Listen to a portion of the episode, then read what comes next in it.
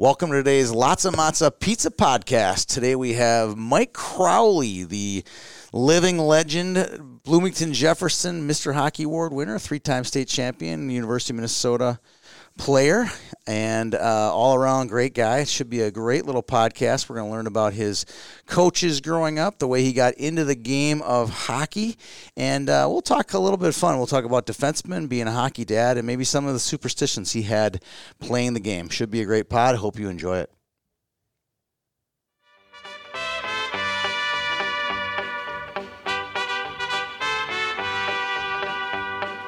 Love is a burning thing, and it makes a fiery ring. Bound by wild desire, I fell into a ring of fire. Well, good afternoon, Mr. Crowley. How are you doing today? I'm doing great. How you doing? Uh, good. I imagine your face turned red when I called you a living legend. That's the first of many barbs I'm going to get at you today. So this should be fun. yeah, I look forward to those. I'm sure you do. All right, uh, let's get started here. I've been looking forward to this pod for a while now. Um, let's get started about how you got involved with the game of hockey. You didn't grow up. You actually had a lot of basketball in your family and not hockey, so you kind of broke the mold.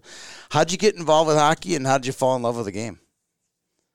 Yeah, I did. I grew growing up in Bloomington. Uh, our next door neighbors, actually, the Ruels. Um, Yeah.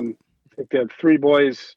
Uh, they're a bit older. Um, they used to play hockey, and they were always outside in their driveway, you know, messing around. And uh, so that's how I got into the game uh, at a you know younger age. So you got a stick, you go over there and you play with these guys, but you didn't skate in the driveway. When did you uh, actually get on some skates? What age were you when you finally got into it? And what were your parents thinking when you got kind of hooked on hockey? um, you know, my parents, uh, my dad's from New York and my mom's from Michigan, and um, so they didn't have any, I guess, hockey background. So um, the first year I signed up to play on the ice, actually, I uh, put all the equipment on and I got scared, and so I tried, I think, and I didn't play that year. No Um, so way. was So you walked out, huh? I did. Well, my parents were like, "All right, whatever," so they didn't know uh, the difference. Um, where now we like force our kids, right? They're crying. You people are throwing them out there, but we we kind of that year I didn't play. Um, You so must have gone to the park and played, though, right? And so yeah, I'd skate at the park, but when I put on like the mask and all the equipment, I guess I didn't like it. So I'd play at in Bloomington Ridgeview uh, Yeah. Park, go up there and mess around a little bit. Now, I kind of know where you grew up. That's not very far. That's about two, three, four blocks, right, from Ridgeview to your house?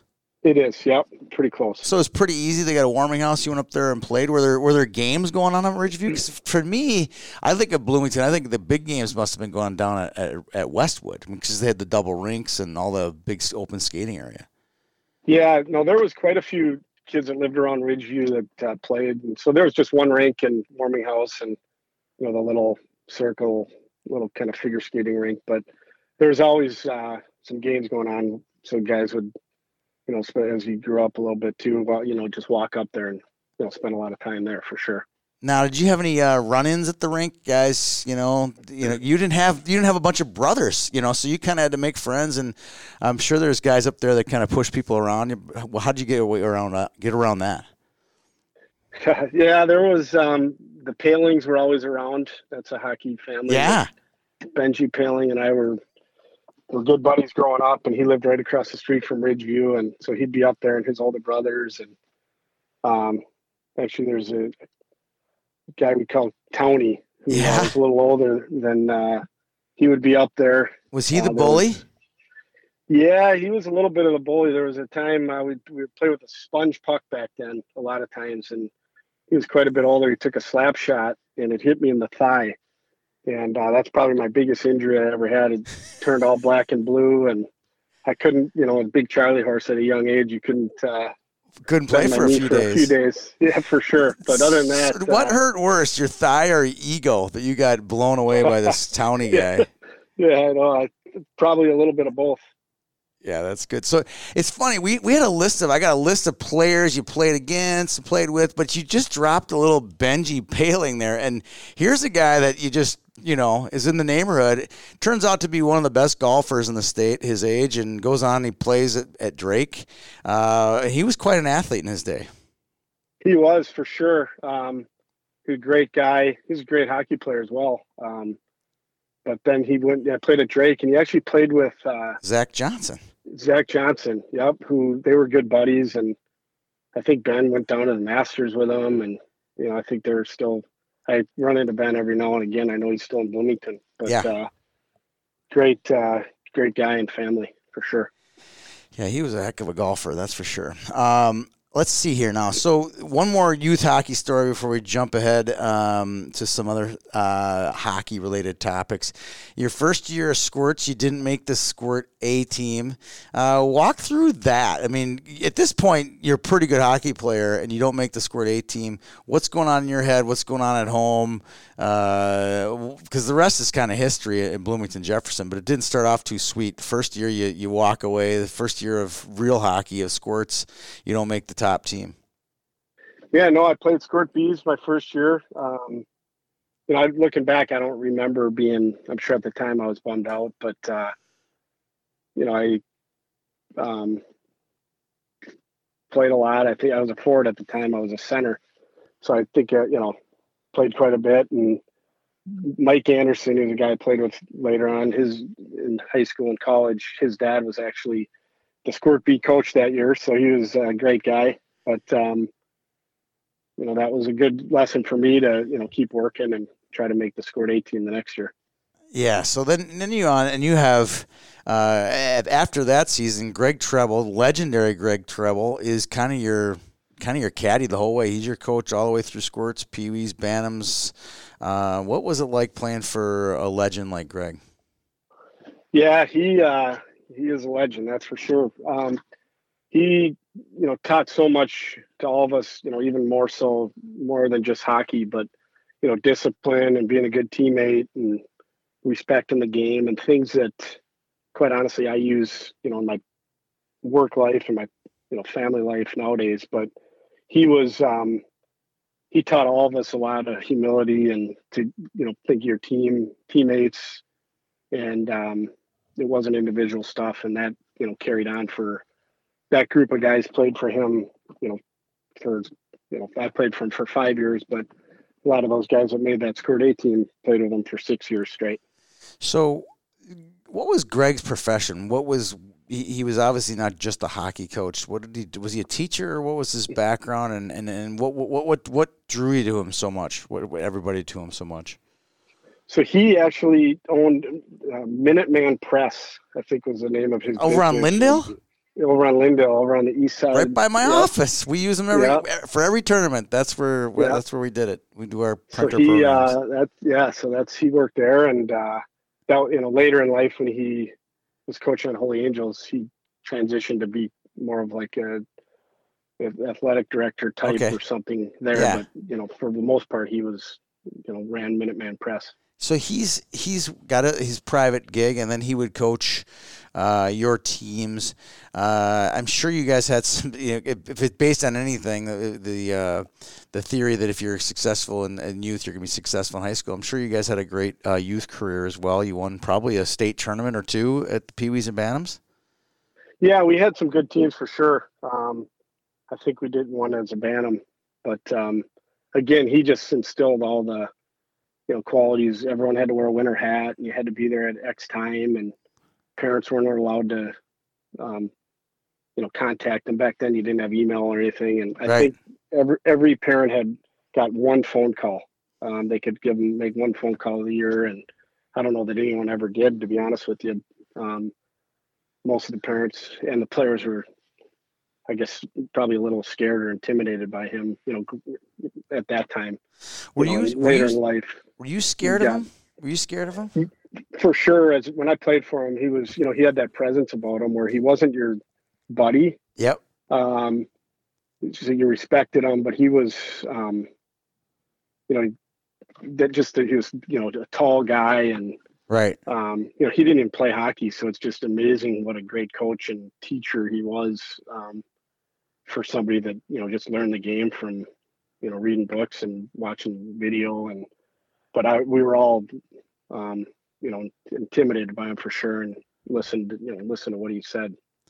So you played four years of varsity at Jefferson, which was back then that was pretty rare, um, which allowed you to play. I mean, you're playing against Darby Hendrickson in the Lake Conference uh, in as a freshman. What was it like to kind of step in and, and play at that high of a level at such a young age? Well, I better clarify. I played the first half of the season on JVs. Oh, you did? Okay. JV team. Was, um, was it was there a bantam? Was there a weird year? Did you or you pulled up? Did you miss? I always just I played. Um, I think the way the age deal was or whatever. I played two years of squirts, two year Pee Wee, two year bantams. Okay, um, right. I have a summer July birthday, so I think that's just the way it fit. But okay, I, all right. So I was I thought maybe you just got pulled up. Like I think Toby Petersen was one, one of the first persons to get pulled up as a ninth grader. Remember that? That was a big Yep. deal. yeah, All right, keep going. But- yeah. So I played. You know, Sats didn't have ninth graders play high school. I think Jeff was a ninth grader, and he didn't let him. And I hear about that nowadays from those guys. But so I played JV until Christmas, um, and then I had the opportunity to play um, varsity after Christmas. And that was the 91 year. That was the year I think Kennedy went that year. Did you play in that section final? I did. I'll, yep, we, they beat us. I think it was two to one, and I remember uh, we were all on the. It was at the old mat, and Yep. they were celebrating and all excited, and we were standing over there. And I remember uh, John Bianchi was the assistant um, coach, and he kind of came up to all of us who were standing there and just said, you know, look it over there and how they're feeling. You know, look how you guys are feeling. You know, you don't want to have this feeling anymore. You want to be doing what they're doing, and um, you know that was something that just I remember. You know, all these years later. And he knew. I've, I've heard that story, and it wasn't from you. I've heard that other story where like '91 was kind of a turning point. You know, that was like that was it. If you look back at Kennedy's record, that was their last trip, and it you know, and it was prophetic that Jefferson made a magical run through that section for for years to come. Yeah, no, they were loaded. Kennedy was really good that year with you know the guys they have, but um, yeah, I don't know. I think uh, Jefferson uh, started having the upper hand for a while after that, maybe. All right. So you, you, played for three and a half years for Tom Saterdalen. You told me something before the show about um, about Saterdalen was different than any other coach, maybe even into the pros, about Sats and the way he broke down uh, the opponents.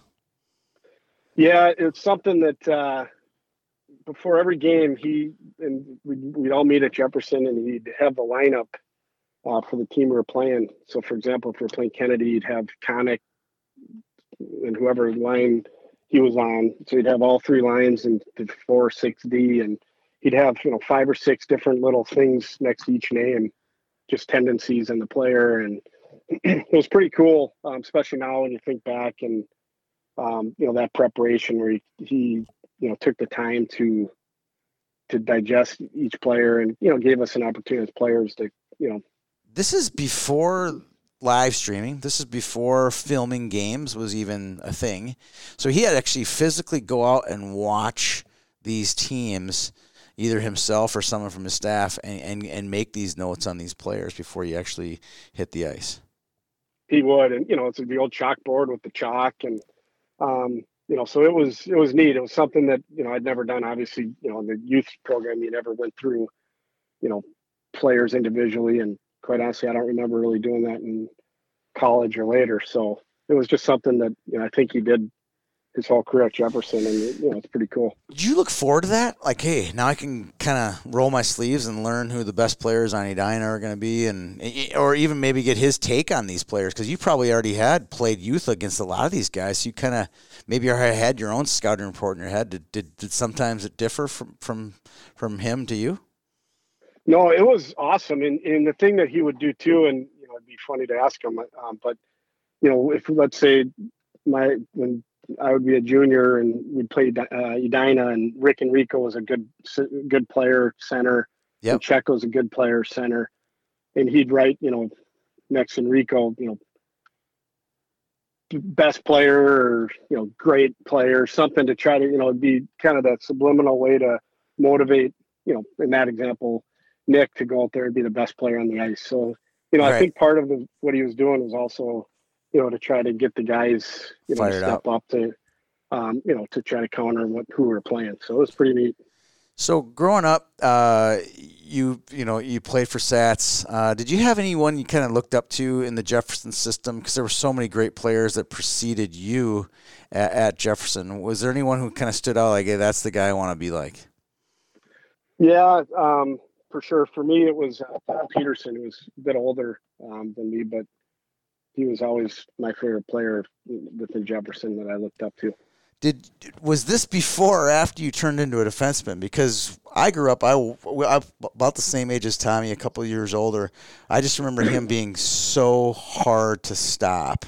Uh, he was an offensive defenseman, and he was not big, right? And then I saw you, and I'm like, well, that's Tom Peterson, but even better in some ways.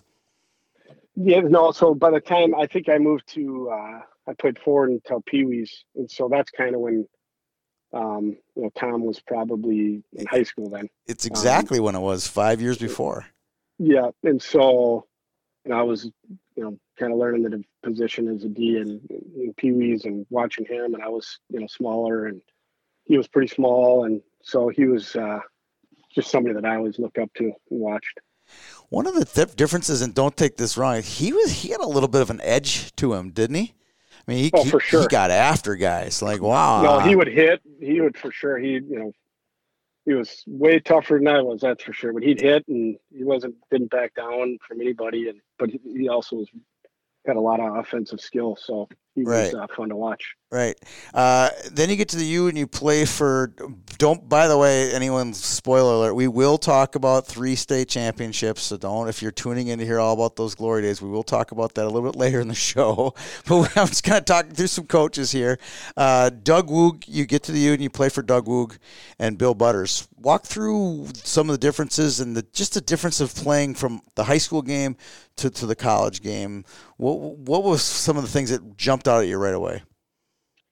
You know, when you got there, it was. Um, I played with great players, obviously in high school, but you get to college and you're playing with great players, and then great players that aren't even maybe in the lineup that night. So Right. for me, it was you know you're you're young and you're just you know eager to learn and you know hoping hope to be in the lineup. You know, you didn't really the the communication's probably a little different when you're young when you come into college.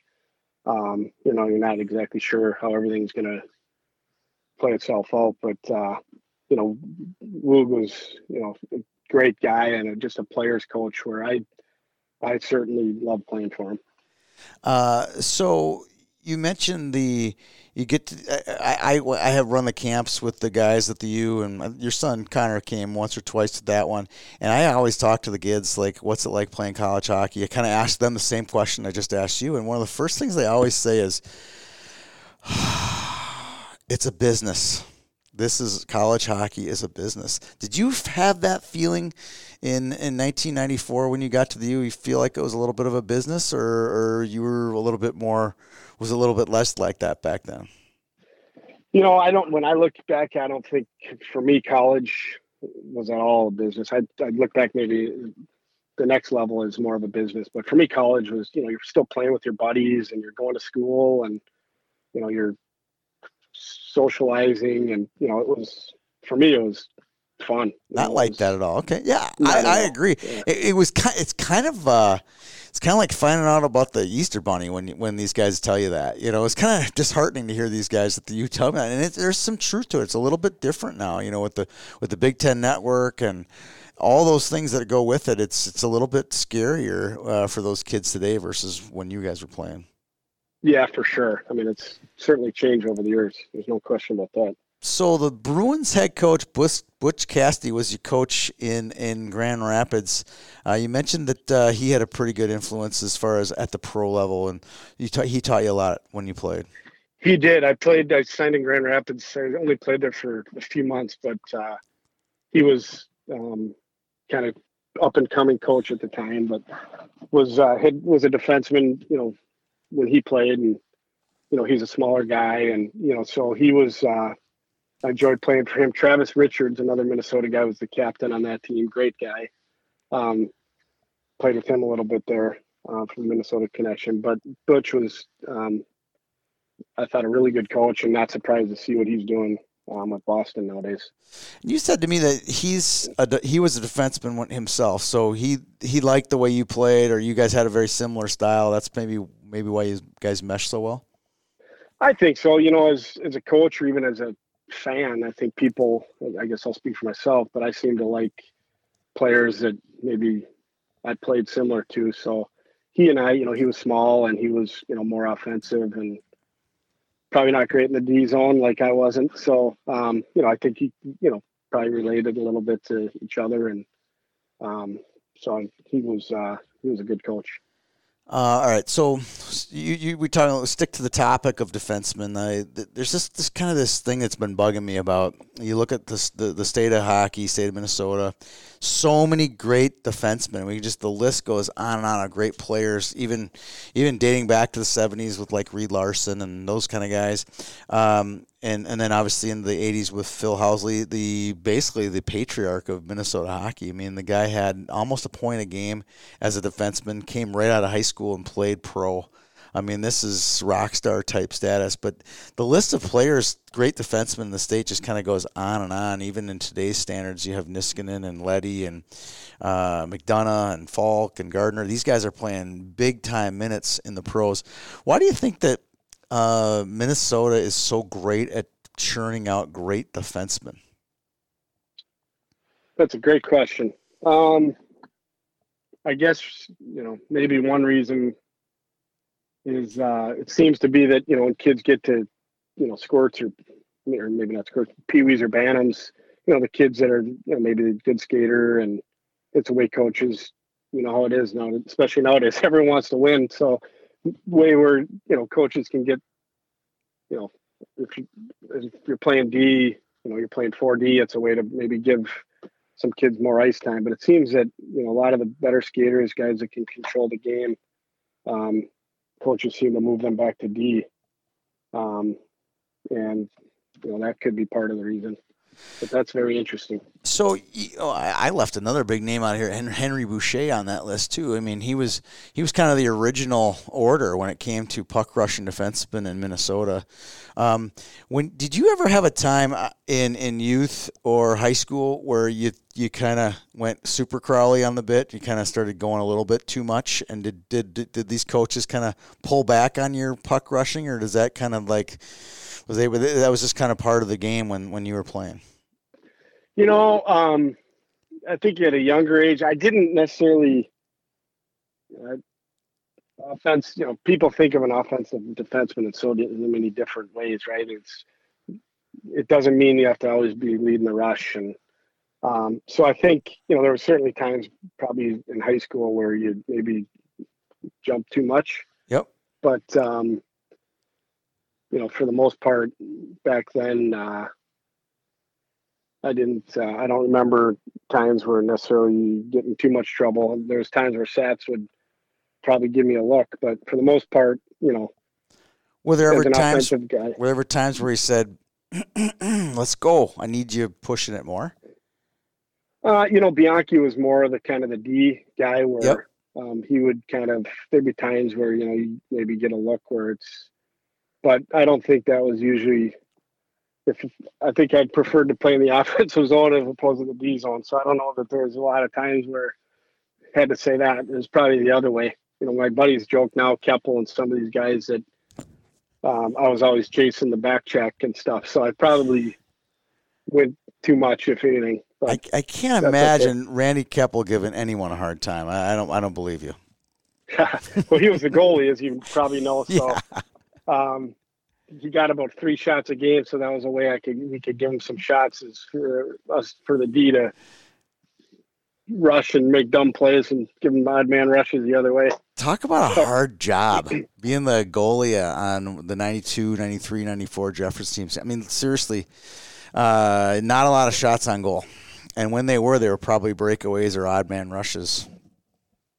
Yeah, no, it's funny because when you say it like that, Sats knows these stats um, but you know, block shots were like a huge thing. So you're right. We didn't give up a lot of shots on net, but um, you know, we certainly gave up a lot, you know, opportunities, but you know, we had Corey Peterson and Dusty Anderson, guys like that that were kind of big shot blockers, and so, um, and then Keppel obviously was um, would make some had a good glove and make some good saves. So we were uh, had a lot of depth in those teams. What a great name! You drop a little Corey Peterson on the show here, and we'd be remiss without kind of backtracking to your hockey dad days last year. Your son's team won the state championship, PWAA over in Stillwater, and Corey was the coach. Was that a special moment for you, just to kind of see your son have some success, and then to kind of do it with a guy you grew up playing with? Yeah, it was cool for as a dad to see your son, you know, have success with his buddies, and you know, um, but I guess for me, you know, it was um, I didn't really necessarily look at it that way. From you know, Kurt and I played together 20 years ago or whatever, so um, I didn't really kind of that wasn't a huge factor in it. But it was certainly fun as a dad to see, um, you know, the boys. You know, they still talk about it today, which is cool. You know, you never you know get an opportunity like that. You never know if you ever have another chance.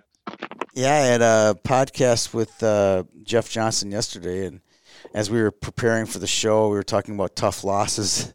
And he had, you know, he's coached for 20 some years. He's like, oh, Eden Prairie. Eden Prairie state tournament. That was a hard loss. You know, he was kind of went into it, but it was like it was a pretty special run uh, that that PWAA team put together. I mean, beating basically the number one, number two, number three teams in the state back to back to back in three days is something I've never seen. In going back to the to the late seventies uh, of PB hockey, I've never seen it. I don't think we'll ever see it again.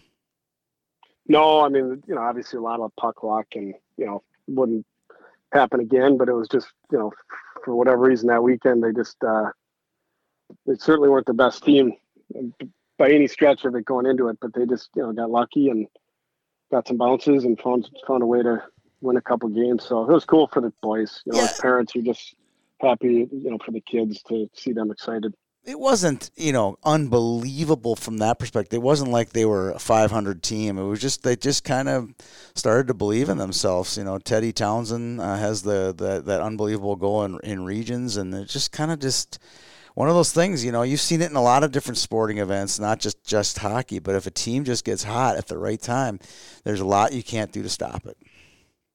No, that's right. It's you know it happens everywhere, and you know that's uh, that's what's fun about sports. You just you gotta you never know what's going to happen. So it's uh, why I miss watching sports right now. That's for sure. Tell me about it. I was watching a guy. Uh, Todd from our office retweeted something. I was watching a guy and his mom throwing a ping pong ball off pots and pans into a red solo cup, and it was the most interesting thing I'd watched in about 24 hours. It was like, yeah.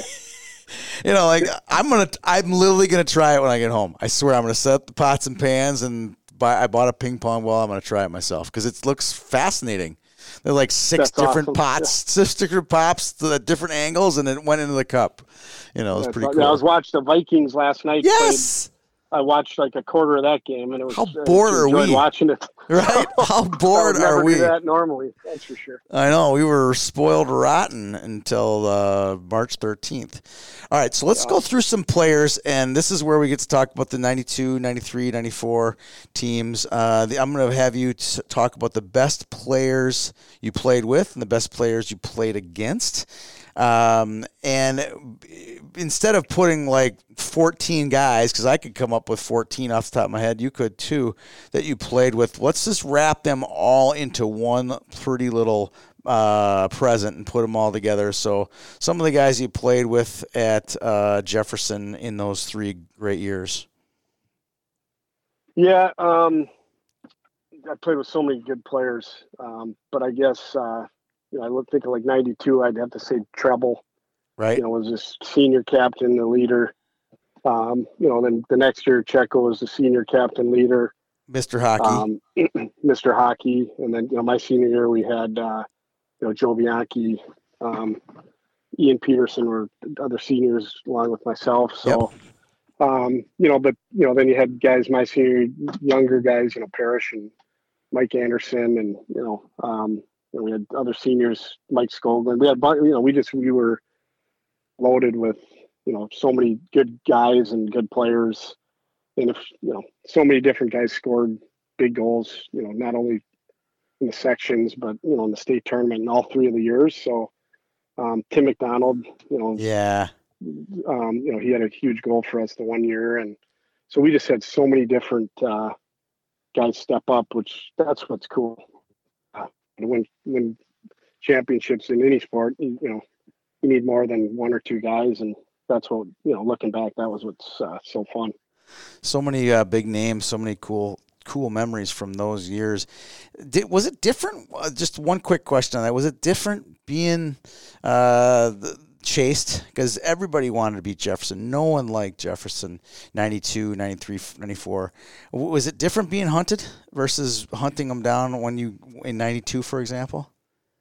Totally. You know, and that's, you know, that's where Sats and uh, Bianchi did a good job of psychology, you know, right?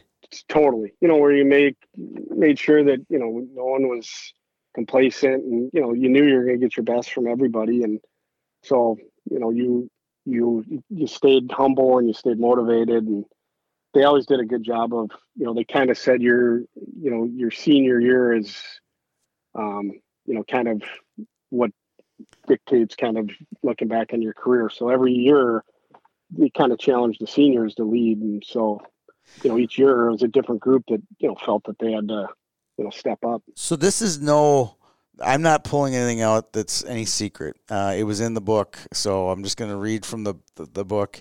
Um, the snowball. What what year was the snowball fight? The snowball bus incident was that 92, 93, 94? What year was that? Do you remember? you know, I hate to say it, I haven't read the book, so I don't know. Oh, um, should I read you the story? don't don't pretend it, so. you don't know about the snowball, right? Where they they. I don't remember. I, I got a bad memory. You got a bad memory. You got clubbed in the head too many times. So I don't know what year it was, but uh, uh, you guys are there's a bus. Uh, you guys are going to some game uh, late in the season because it wasn't um, it wasn't a playoff game, but it was near the end of the season, and you guys are having a snowball fight, and then one of the guys decided, hey. The snowball fight isn't as fun as maybe throwing it at a car and uh, someone on your team drilled a Cadillac car, and the woman driving the Cadillac car turned the car around, came back to school, and Sats was none too pleased. Yeah, um, we won't say who threw the snowball. No, nobody's that. ever going to admit who threw no. the snowball, right? Yeah, we won't say, but yeah, I do remember that. That was my uh, junior year. Okay, so and uh, were you? Th- it, and it was a senior that threw it. Oh, I like it. I like a little mystery. but the the best part about the story is like the way the, the way that David La Vaque wrote it. It was as if like Sats was seriously thinking about pulling the team out of the playoffs. Like that scared. You're like it's oh, over. Oh yeah. Right. He uh, and that was for sure. He was very he was not happy about it. And that's that was the thing with Sats. He that was just other ways where you know he was good hockey coach, but he also, you know, used lessons like that to teach teach you know young young men at that time. So um, that was one of the other things that he was really good at. All right, so let's go through some players. I'm going to read some names. These are individual players. We got the 92 through 94 thing out. I, I love the snowball thing. That just cracked me up. Um, all right, so you have the uh, best players you played with. I have. Uh, we're gonna just do one set of pros. We're gonna go Teemu Selanne and Paul Kariya. What are your memories playing with them on the Ducks back in 2000, 2001? Yeah, you know, I wasn't there a ton with them, but um, they were just so good and so um, you know they were like oil and vinegar. The two of them were really. Um, you, you know, Paul was very you know focused and stretch and you know ate right and and Teemu was, you know, he'd wear a brand new pair of skates, you know, every three weeks, you know, for a game. He wouldn't break him in, and you know, was laid back. And but they were both just great, obviously great hockey players, and it was pretty cool to have an opportunity to have a cup of coffee, coffee watching guys like that. Uh, here's another one that you wrote down. Speaking of great players, he played with you at the U. The rest of these guys are U of M guys. Uh, he's a first round draft pick from St. Louis Park, Eric Rasmussen. What was different about him? You know, he was just a you know great skill, um, big, strong, physical. Um, you know, back then there wasn't. Uh, you know, usually if you're skilled, you know, the skilled guys maybe a little smaller, and the bigger guys maybe don't have as much skill, but um, you know, he kind of had the whole package. So he was uh, he was a good player for sure. Uh, this is a, I think he's a Minnetonka guy, Justin McHugh. Hi. Yep, Justin. He was a senior um, when I was a freshman. He was a captain. You know, he and Scott Bell kind of the two leaders on the team, but Justin was a you know, real skilled uh, center. He just always seemed to find a way, didn't he? he? He did. He was, you know, obviously he's a dentist, really smart guy, but just a he was a great guy and just always found a way to you know make a play and um, you know he was he was fun to play with. Uh, here's one. Here's a Jefferson kid. Uh, someone told me this about Dan Trebil that he's like Harvard wicked smart kind of guy. Is this true? Oh yeah, he, we always joke that he's the smartest man alive. oh, Um, that high? Okay, that's really So, good. yeah, no, he's uh, great guy. You know, really humble, um, but really smart. You know, he always would call. You know, took the Carlson and you know, um, but just great guy and you know, really good hockey player. Very uh, underrated. Um, and I know everyone knew he was good, but you know, he was uh, as good as anyone. And then last but not least, I'm not surprised by this one. Uh, you tried to put him down as both number one played against and number one played with. Uh, this is Brian Bonin. Yeah, you know, Bonin is, um, you know, college wise, no one, you know, in my opinion, I don't think anyone, you know, he was smart, you know, he, so he did well in school. He was awesome on the ice, you know, had a lot of fun, you know, um, as a teammate and stuff, but he was, uh, you know, a great hockey player. Um, had some great years. You know, he was a guy that was uh, pretty fun to play with. All right, now we're going to switch it over guys that you played against. And these are all high school names. And here's one that's probably the most well known uh, internationally, that's for sure. It's Jamie Langenbrunner. Yep. Um, you know, played against him growing up and played with him on some some teams. Uh, but no, he was uh, he and I were the same year uh, growing up, but he was uh, obviously really good. Uh, here's one, uh, Rick Enrico from uh, from uh, Edina. Quite the Yeah, no, talent, Rick- right? He yeah, he was good. I, I mentioned him earlier. Um, he was a year older, but he was uh, you know skilled and played hard and it was pretty tough for you know when you're younger, you know the high school levels and all that. So he was uh, he was a good player. Uh, Jason Godbout from Hill Murray. Yep, Jason was my roommate um, freshman year, but he was a really good player, a great high school Such career, and speed. such speed, and um, he was you know he was a really good player. Uh, how did you guys get along? I mean, you're kind of somewhat carbon co- copies of each other out on the ice. Yeah, um, we got along great. You know, we didn't really, you know, we got to know each other a little bit when we were both seniors. Um, and we were going to, you know, both go to Minnesota and uh, room together. So we kind of got to know each other a bit. And so we were roommates actually at home and on the road. And uh, he actually, it's, uh, you know, public knowledge, but he had a stroke. Um, Yes. he had a hole in his heart. And that was our freshman year, actually. We were in Wisconsin and, uh, you know, we lived together on the road. And so, or, or at home. And so, you know, you wake up and, you know, we would never talk, you know, or anything as young guys. You just get up and you're, so we woke up, we had to go to a breakfast, you know, morning before the game. So we got up in the hotel room and neither of us tried talking. And so all of a sudden we're walking and he tried to talk and he couldn't talk. And so, but I didn't even notice. Like we're just, you know, young. So he got to the breakfast, and I think Bob Brockstrom was the, you know, the, the trainer, and Yep. so he had it when we were sleeping. And so unfortunately for him, he, you know, he had to obviously had to have he had a hole in his heart and had surgery, and so he was out for for a good twelve months probably, and Right. came back and you know had a good career after that. But uh, you know that was obviously a pretty scary time for, Yeah. for him and for all of us. you know. So you had no idea. No, I mean we woke literally because he didn't even know until he tried to talk and he couldn't. Uh, he couldn't talk, and so it was, uh, you know, it was pretty crazy uh, situation for sure. Well, that's a good one. Here's another good one. You got good stories on this guy too. Uh, Moorhead kid played against him basically your whole life. Uh, Ryan Kraft. Yeah, uh, crafty, great guy. Um, we lived together in college. Um, obviously played against him. A lot of good games in high school, and uh, he was a great player. That's for sure. I was doing some research and I had forgotten what a big state tournament he has. Like he, one of the championship games. That's his eighth goal of the tournament. Eight goals in the state tournament is is not very is pretty hard to get. No, I believe it. No, he was. Uh, he'd always find a way to um, put the puck in the net. That's for sure. I was. But he uh, he was. His parents used to um, stay at my parents' house a lot in college, and so Friday nights he and I would home after the game, home series Friday nights. home series Friday nights. He and I would come to Bloomington and stay. You know, his parents would be there, and uh, so we sp- spent a lot of time with Ryan in college. That's pretty cool. Pretty cool. This is a cool one too. Here's a here's a Kennedy kid, uh, Brad Connick. Talk about Brad's game. He ended up playing at Harvard. Yep. So Brad, um, I just remember him just uh, as a freshman, and so we played, um, you know, Kennedy, you know, three times I think that year. So maybe E- well, easily three, right? Uh, you know, the, the Yeah. two conference games and usually in the section final and then we played him in that section final. But he was, uh, you know, really good and really skilled and fast. And you know, I just remember I was, you know, being younger.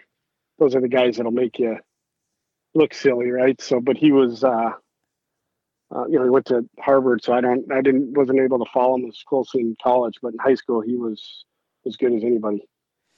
All right, uh, let's switch gears here. Uh, you told me a story long ago about uh, uh, getting Wayne Gretzky's autograph when you were a little kid. And first of all, you said you didn't even know what he looked like. That start there, and we can finish it. Uh, I got I got another story too, another Gretzky Uh, story. yeah, no, I was uh, actually with Benji Paling again. Um, we were waiting for Gretzky at the old outside by the Met, and uh, they came walking over from like the Thunderbird, and two guys kind of walked by, and I didn't really know what he looked like. You know, back then you just knew what guys looked like with their helmets on. Right. And uh, the two guys walked by, and you know, four or five fans kind of ran over and ran up to these guys, and so as it turns out, it was Gretzky. So you know, we ran over there and got in line, and were able to get his autograph, which was pretty cool. And what your dad took a picture of it, right? He did. So I've got a picture um, from you know with Gretzky signing his autograph, and later on in life, I had sent it. I had him sign the picture, which was pretty cool to have. And then there's another picture of you playing against him too, right? There is. So I had him sign that, and so it's kind of neat. Where um, I've got the two pictures. They're somewhere in the basement in a box or something that maybe someday You pull can, out, uh, pull out or something. But yeah, show the uh, grandkids, right? Show the grandkids sometime. But it was uh, Grandpa, you yeah. were a good hockey player, right? So no, it was uh, it was pretty cool. All right, uh, and then another brush with greatness. Uh, you got a chance to play against him, and that didn't turn out as well as the pictures, was it? Did it? No, I uh, it's funny. I had a chance to play against him once. He was playing for the Rangers at the time, and uh, you know, growing up, he was my favorite player. And how many times you'd see him set up behind the net and you know find somebody out front and you know for a tap in or whatever. And so he was set up behind the net, and you know, as a D back then, I don't even know if it's still the way you're supposed to flush the guy to their backhand. Right. Gretz- Gretzky's a lefty, and so I forced him to his backhand, and he took one step to the to the other side of the net and backhand sauced it to uh, I think it was Kevin Stevens for a tap in. So it was. Uh, I remember skating the bench. It was kind of like, well, that's a pretty good minus. Um, I've seen that, seen him do that on TV all the time, but he uh, made me look pretty silly. I mean, but you did what you were supposed to do. Did you get yelled at in the film room for that? I'm sure. I, I don't remember. It was. Uh, I'm, I'm sure I did. Uh, well, that's the one of the topics I want to talk about today. We talked about this uh, pre-show. Um, basically, except for Squirt Bees, your entire career, uh, you know, uh, Squirts, Pee Wees, Bantams, high school, college, you were the first line, first line D, first line. You're the, you know, 60 points in one year in college. I mean, this is, you're going into the pro career with a ton of confidence. Um, at what point, you know, you didn't play, you know, 10 years pro or anything like that in the NHL. At what point does the confidence get eroded and, and, and how do you how do you fight that? What do you what do you, what do you go into as a professional hockey player? If, if you could go back and do anything differently, how would you how would you do it? Yeah, you know, confidence is obviously everything. Um, you know, your work life now, and you know, and, and certainly in, in sports. Um, but you know, it's one of those where you know I played a little bit in the NHL, a little bit in the minors. You know, um, but it was one of those things where you you know if you're up and down, you you know for me, um, you know I was able to play a little bit up, but you know you you go up and you're trying to, you know, survive or you're trying to you know stay in the lineup, you know, instead of just you know growing up you just played right in high school and college and uh, you know for me I think maybe um, you know for whatever reason um, you know I wasn't a great, you know, pro player, and uh, I don't know if it's, you know, I think of probably, you know, being, you know, confidence, maybe being in the right situation. Um, you know, I don't know, but uh, you know, I don't have any regrets. I had a lot of fun playing, um, you know, playing, but um, it's, you know, The my style. real memories are kind of, you know, growing up with your buddies in college and, you know, pro for me was, you know, it was how you mentioned earlier that, you know, some people say college was, you know, a business, you know, I guess Right. for me, I Pro would was. say maybe for, for my, in my career, pro was more of a business where the, the rest of it was, you know, I enjoyed every minute of, you know, the other levels. So walk through that. Um, you, you, you, you're you, now you're getting seventh defenseman in- the pro in the NHL. Uh, do you, are, are they giving you criticism? So they saying, "Oh, you're doing this," or what? What, what was the knock on Mike Crowley when he was uh, uh, in the in his pro years? You know, um, I'd say probably in the NHL, um, you, you know, for me, I was, you know, back then, especially the game's a little different now, but uh, We're gonna get to that was- in just a second. it was, um, you know, I wasn't, you know, Tverdovsky was in Anaheim at the time. You know, he was, you know, kind of their Yep. number one offensive guy. So, you know, Olausson was there too. He was an offensive guy. So I was kind of, you know, um, in the middle, right? I was certainly not as skilled as those guys, and I wasn't going to be able to hit and fight. And so, I mean, I kind of got caught in the middle. You know, it wasn't anyone's fault, you know, at all. My own that, you know, you you go out for a shift and, you know, back then you get it to the red line and try to get it deep and forecheck. And, you know, for me, then you wait at the blue line and, you know, take a one on one back the other way and they dump it and try to Do the same. run run me through the boards or the D through. So, you know, I think you probably just get caught in survival mode of, you know, confidence again is everything. And, you know, I was kind of in and out of the lineup. You know, I'd warm up. Um, you know, I was just, I was a borderline guy and, and it was great. I have no, again, it's got fond memories of it, but it just, uh, for me, I never really established myself as a, you know, NHL player, call it. So puck possession is such a big stat today in the whole analytics. You know, how much puck possession do we have? Do you think uh, today's game suit would suit your game better than it was back then, where there a lot of it was dump and chase and and and and, basically swarm? You know, it, it, trap. There was a lot more trapping back then. They've done a lot to get rid of that. Do you think it would be better today for your game? Well, I think anybody that's a, a skilled, you know, offensive player for sure. You know, I mean, back then, you know, the Detroit Red Wings actually played pretty similar to the way teams play now. Yes. And so we'd play them, and you'd be like, "Holy cow!" They'd have the puck the whole time, and um, you know, for for us in the neutral zone, you wouldn't, you know, pull it back and go D to D and back to D. It'd be, you know, if you did that, it'd be get the puck to the red line. And, you know, it's just totally different. You know, it's um, where you know puck possession's everything if you're a offensive player. So it's Right. um, you know, who knows, you know, how it'd be, but you know, certainly, um, you know, the game's more fun to watch. You know, now, I, in my opinion. All right. Uh, I, I don't know the answers to these questions. Yeah, you said you had a ton of superstitions uh, before. I don't know, game day superstitions, practice superstitions, taping your stick superstitions. Give me a few of those that you had before uh, when you were back either in high school or college or pro. Yeah, no, I had, I had quite a few. I probably forgot a lot of them, but you know, I'd always eat macaroni and cheese before every game in high school and college. Love it. Even in Um, college. Yep.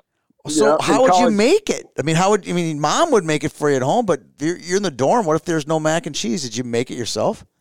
Yeah, so in the dorm, no. That's but I'd always be at home on Saturdays. You know, Okay. So, um, but macaroni and cheese all the time. I'd always put on, you know, like everyone, put your, you know, left stuff on first. You know, left chin pad, right shin pad, tie the left skate and the right skate. I'd always count the fifty stars on the flag during the national anthem. Most of the rinks, you can, you know, they're against the wall where you can read them.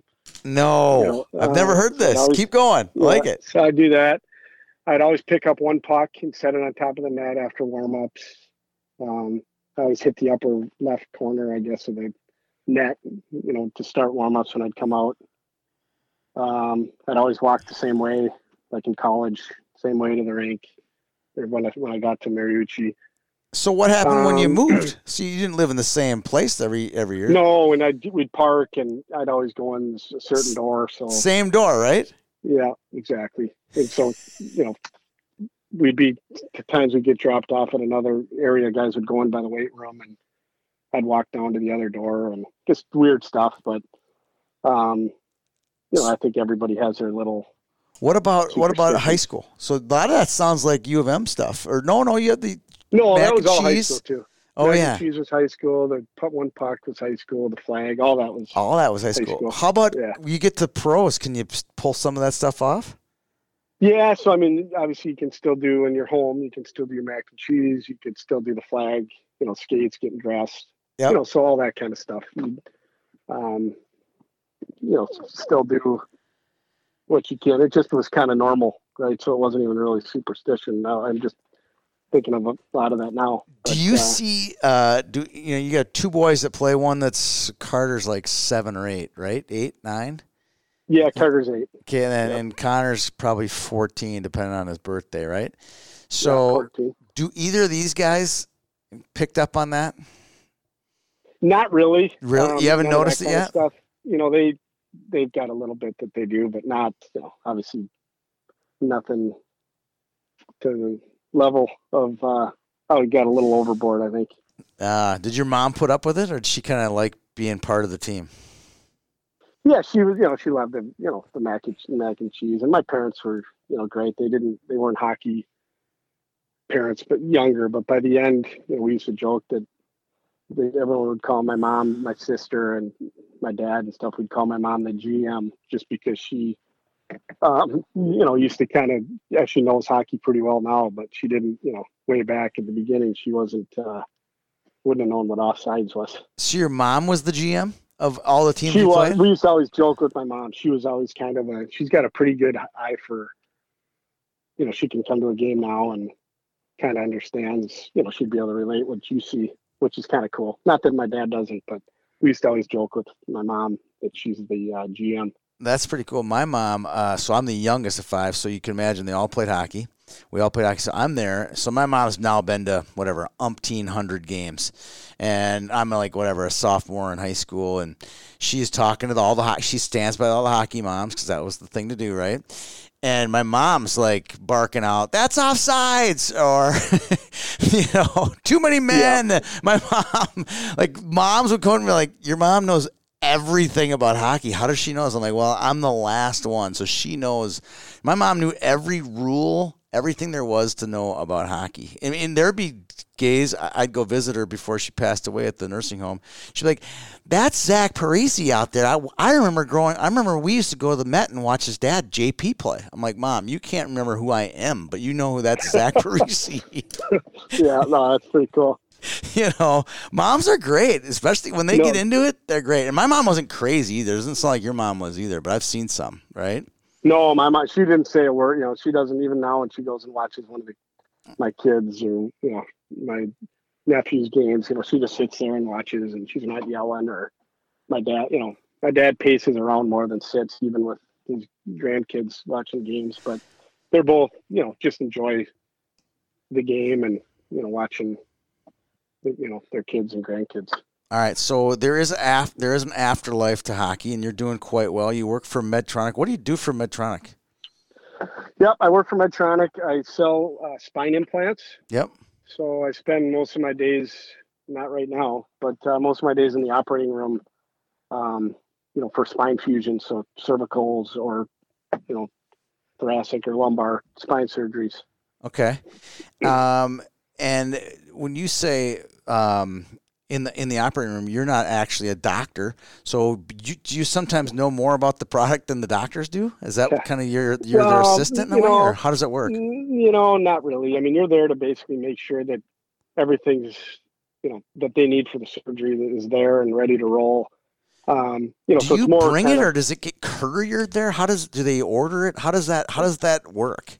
You know, most of the stuff just kind of lives at the hospital. Oh, it does. Okay. And so it's kind of there, and you know, so it's more kind of making sure the tech who's actually scrubbed in with the doctor um, has not. You, you kind of tee them up for what the certain surgeon likes. You know, the order, just like anything else, the surgeons do things differently. Each one has their own kind of technique, call it, and so it's more to tee up the the tech, so it just you know have a little more flow to the surgery.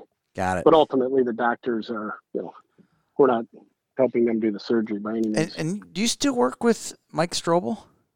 I do. Yeah. So I work with Mike. And there are other hockey people in your group too, right? There is. Um, you know, Tom Serratore, we work with him. He's a former golfer. Yeah. Um, Luke, Luke McManus, work with him. He's Rosemount and uh, yep. won a couple championships at Duluth. Um, I think there's uh, Nick Checco's in the industry. Um, a lot of kind of sports guys that are floating around. All right. So what is it? What did you take out of hockey uh, that helped you be successful in the business world? You know, I think just you know, for me, it's you know, you got to teammate, be a good teammate. You know, work hard. Um, you know, being try to be humble.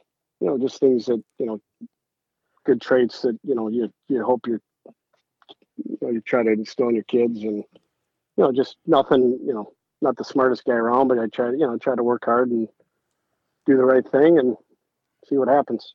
Not the smartest, but for sure the best looking, though, right? yeah, not so much. all right, uh, all right. Let's talk about your family. Uh, we've talked about Connor and Carter, but you also have a daughter. I hate these people who don't talk about people who don't play hockey. What's your daughter's name? Yep, my daughter's name is Addison. She is twelve, so she is in uh, seventh grade. Seventh grade. All right. Yep, and uh, she does dance, which is uh, quite honestly probably crazier than hockey, but she loves it and um, is good at it, and so that's fun to support her and and, and get out of the rink and go watch some dance.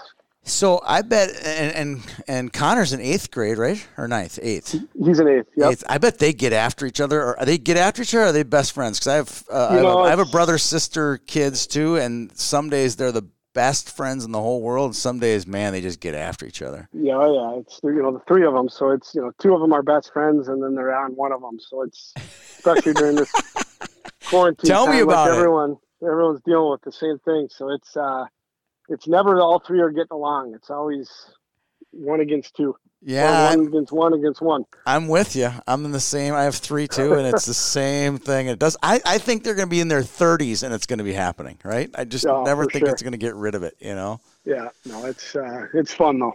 It's definitely fun. And then and uh, Carter's in second grade. Carter's in second grade. Yep. All right, and he's a hockey player too, right?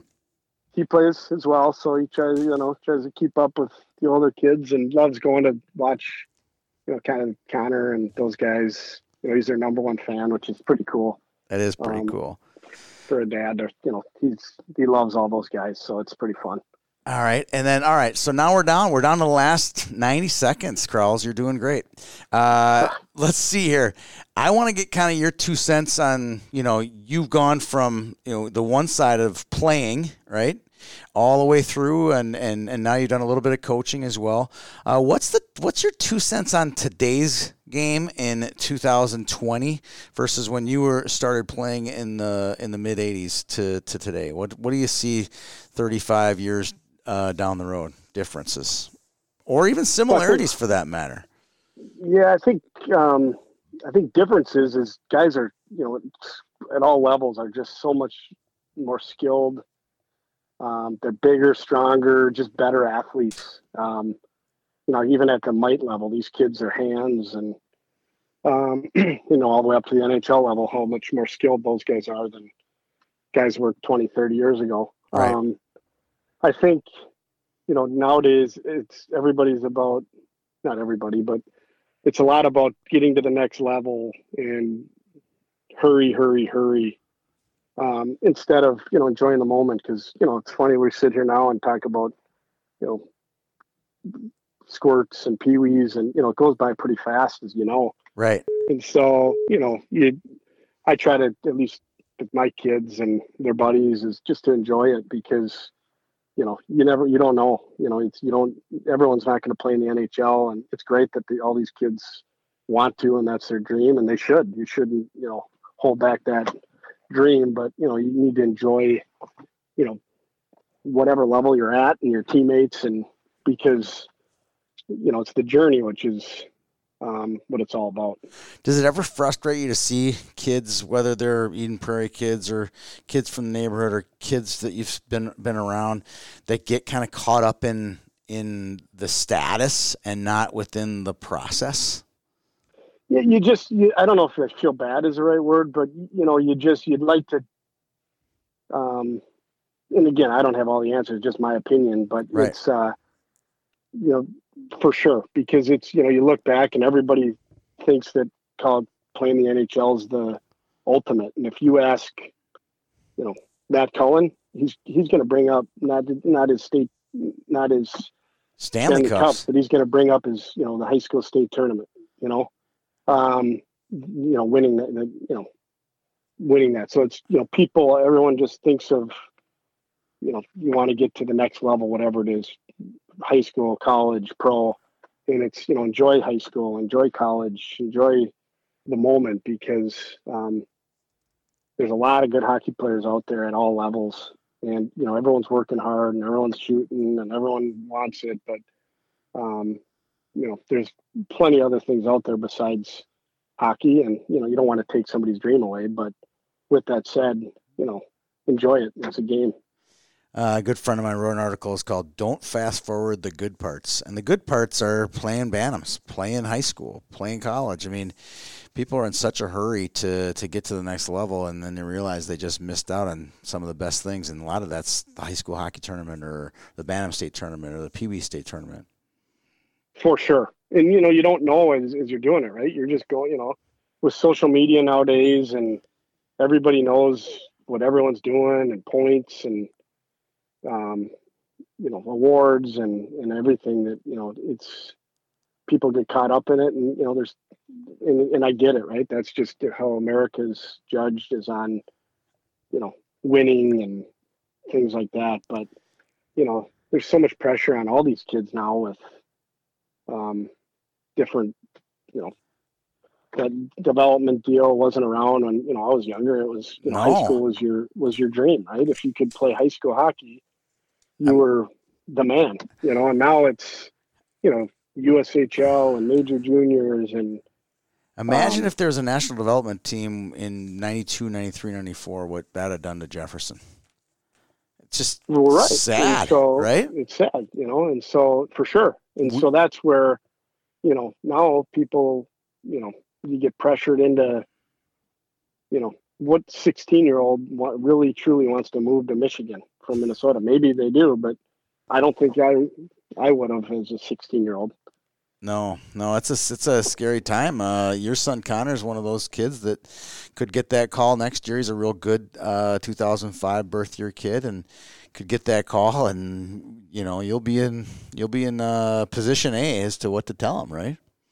For sure, and that's where you know if anyone ever asks, it's you know you you can never take back get back you know playing with your buddies and playing in your association and in your your city and um so for me you know it's ultimately you know kids have to make decisions and families have to make decisions what they think's best but if anyone ever asks me it's you know just enjoy the process and um you know let the chips fall as it may Well, the chips fell pretty well today, Mike. Uh, I appreciate you coming on and uh, going through your career and talking about some great times and great players. And uh, it's been uh, it's been a blast. And I'm sure I'll see you soon around the rink. Thanks for tuning in today's Lots of Matza Pizza podcast. Thanks for having me. It's fun listening to your podcast. You do a great job. Thanks, Mike.